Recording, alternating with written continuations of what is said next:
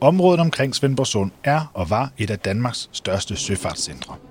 I 1800-tallet dystede Marstal og Svendborgsund-området i flere årtier om at være det største danske søfartssamfund uden for København, med flere hundrede hjemmehørende træskibe hver især. Skibene blev bygget lokalt, og det var ofte lokale søfolk, der sejlede med rundt på verdenshavene. Selvom dammskibene havde meldt deres ankomst, så satsede sydfynboerne fortsat på lokalt byggede sejlskibe af træ.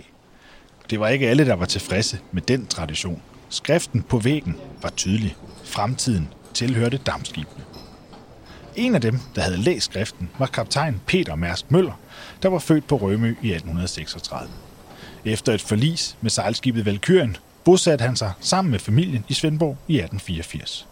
Peter Mærsk Møller erhvervede i 1886 damperen Laura, der fik hjemsted i Svendborg, og han var selv kaptajn på Laura frem til 1898, da han overlod broen til sin ældste søn, Hans Jeppesen Møller. Som pensionist kastede Peter Mærsk Møller sig ind i kampen for, at svendborgenserne skulle engagere sig i dammskibsfarten, som han skrev i et læserbrev i 1899. Dampen er et fremskridt. Dens udvikling vil ingen kunne stanse.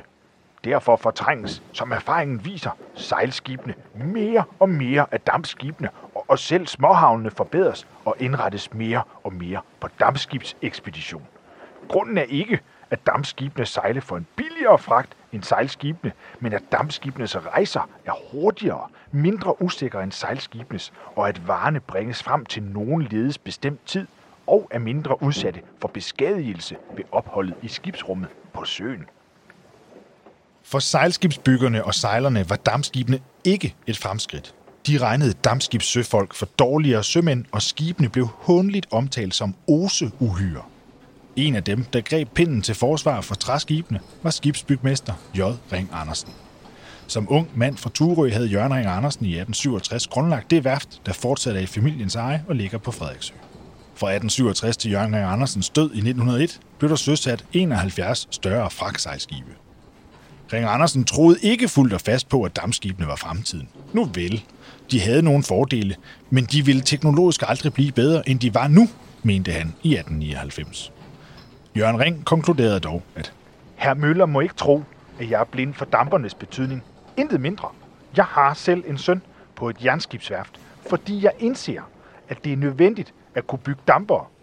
Når jeg tager ordet, er det blot fordi jeg føler trang til at sige, at så sørgeligt er det altså endnu ikke for sejlskibene.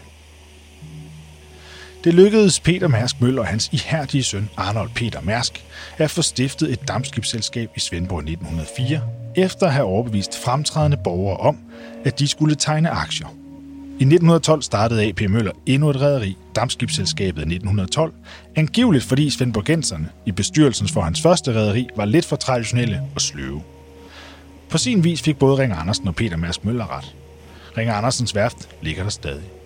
Samtidig blev de to dammskibsrederier startskud til Danmarks største virksomhed, AP Møller Mærsk, der dog ikke sejler med dampskibe, men med dieseldrevne containerskibe af stål, hvoraf nogle er næsten en halv kilometer lange. Det havde man nok ikke set komme i 1899.